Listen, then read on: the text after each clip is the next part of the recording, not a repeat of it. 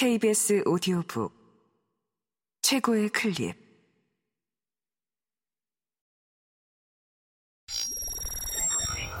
KBS 오디오북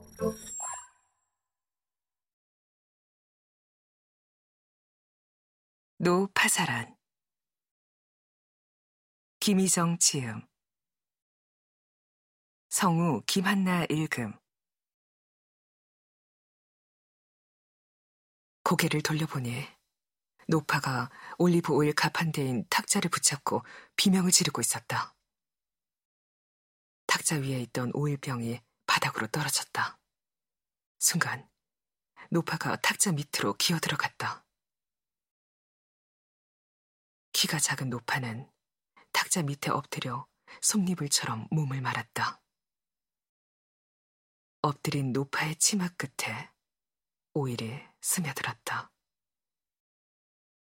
노파는 두더지처럼 더 작게 몸을 말고 마치 땅속을 파고들기라도 할 것 같았다.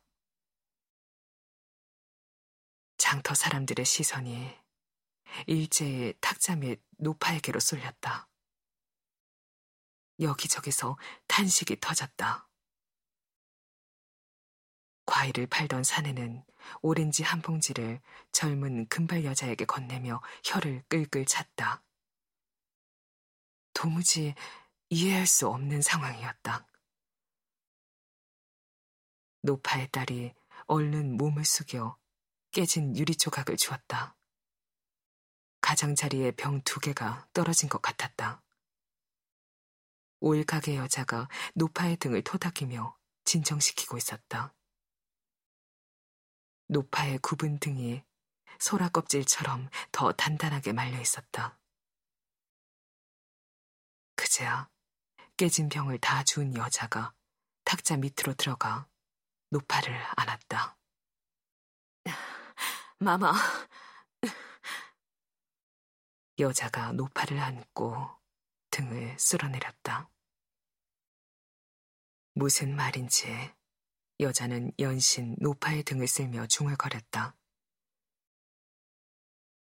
한 사내가 신문지를 한 뭉치 들고 와 바닥에 깔고 있었다. 오일이 신문지로 빠르게 스며들었다. 한 여자가 따뜻한 차를 가져와 모녀에게 어서 나오라고 손짓을 했다. 탁자 밑에 노파가 진정이 되었는지 더 이상 소리는 들리지 않았다. 여자가 노파와 같은 자세로 엎드려 노모를 포개 안았다. 여자의 검정 바지도 무릎 아래가 오일에 젖어 있었다. 탁자 및 두 모녀의 자세가 기이했다. 신발을 팔던 중년 사내가 폭죽을 터뜨린 아이들에게 다가가 고함을 쳤다. 아이들이 순식간에 골목으로 사라졌다.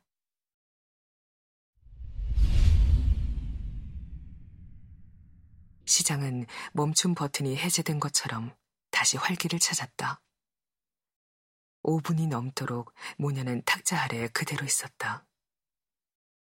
작은 유리 조각까지 다 치워지고 신문지가 오일을 다 흡수하고 난 후에야 호스텔 여자가 노파를 일으켜 탁자 밑을 빠져나왔다. 노파의 얼굴은 창백하게 질려 있었고 여자는 노파의 등에서 손을 떼지 않았다. 여자가 노파를 부축해 시장을 빠져나갔다. 오일 가게 여자가 염려 말라는 듯 여자를 향해 손을 흔들었다. 주변의 가게 사람들이 기름에 젖은 신문지를 쓰레기통에 버리고 유리 파편이 남은 게 없는지 꼼꼼히 살폈다. 아, 불쌍한 레이레. 못 박힌 데 서서 모녀를 바라보고 있던 내게 들으라는 듯 올리브 가게 여자가 탄식을 내뱉었다. 어느새 장터에 모인 사람들은 호박과 팔을 고르는데 열중해 있었다. 여자를 다시 만난 곳은 핀초스바였다. 몇 시간 동안 골목길만 걸어 다닌 끝이었다. 자로진 듯 나란히 세워진 집들 사이를 걷다 보니 문득 이상한 느낌에 사로잡혔다. 마치 내가 사는 신도시처럼 길이 모두 반듯반듯 했다. 지나치게 정렬된 골목들. 무심히 걷던 나는 그제야 골목들은 폐허가 된 마을에 다시 세워진 거주지들이라는 걸 깨달았다. 거리 이름은 물론 번지수마다 타일에 똑같이 써놓은 골목들. 번지수를 적은 그 타일이야말로 박물관 안에 어떤 유물보다 이곳이 모두 한꺼번에 폐허가 되었던 곳이라는 걸 잘 보여주고 있었다.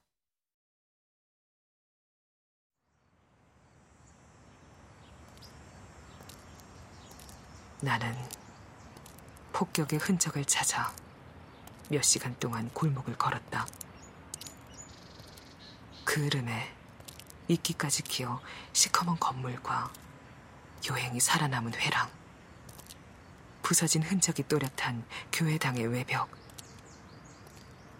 히틀러 군대의 지휘본부로 쓰였지만 지금은 폐공장 같은 건물과 주민들이 숨어 있었다는 이글루 같은 시멘트 굴등이 종일 내가 찾아 헤맨 것들이었다. 폐허의 흔적들을 찾아서 뭘 하려는 걸까?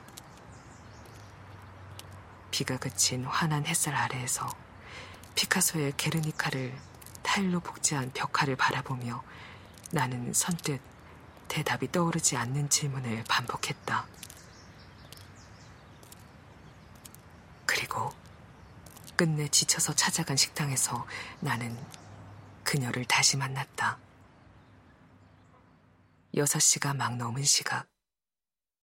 몇 군데 레스토랑을 두리번거렸지만 모두 문이 닫혀 있었다. 그곳 역시 점심은 2시부터이고 9시나 돼야 저녁을 먹기 시작하는 마드리드와 비슷한 모양이었다. 레스토랑 옆 아파트 발코니엔 바스크의 분리 독립을 주장하는 현수막이 군데군데 걸려 있었다. 오랜 세월 자기들만의 공동체를 유지해온 사람들의 자부심과 배타성이 유난히 두드러져 보이는 곳이었다. 골목의 초입에 문을 연 핀초스바가 보였다. 더 이상 선택의 여지가 없던 나는 텅 빈 핀초스바에 들어갔다.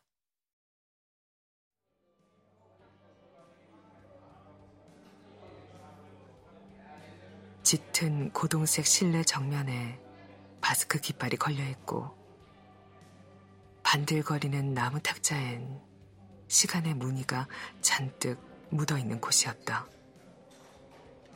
다행히 종류도 다양한 핀초스가 이쑤시개에 열을 맞춰 가지런히 놓여 있었다. 무엇보다 재료들이 싱싱해 보였다. 나는 치즈와 엔초비, 연어와 문어, 하몽과 새우를 얹은 핀초스, 그리고 레드와인을 주문했다. 종일 걸어 다닌 탓에 참을성 없는 허기가 몰려왔다. 창가 테이블에 자리를 잡았다.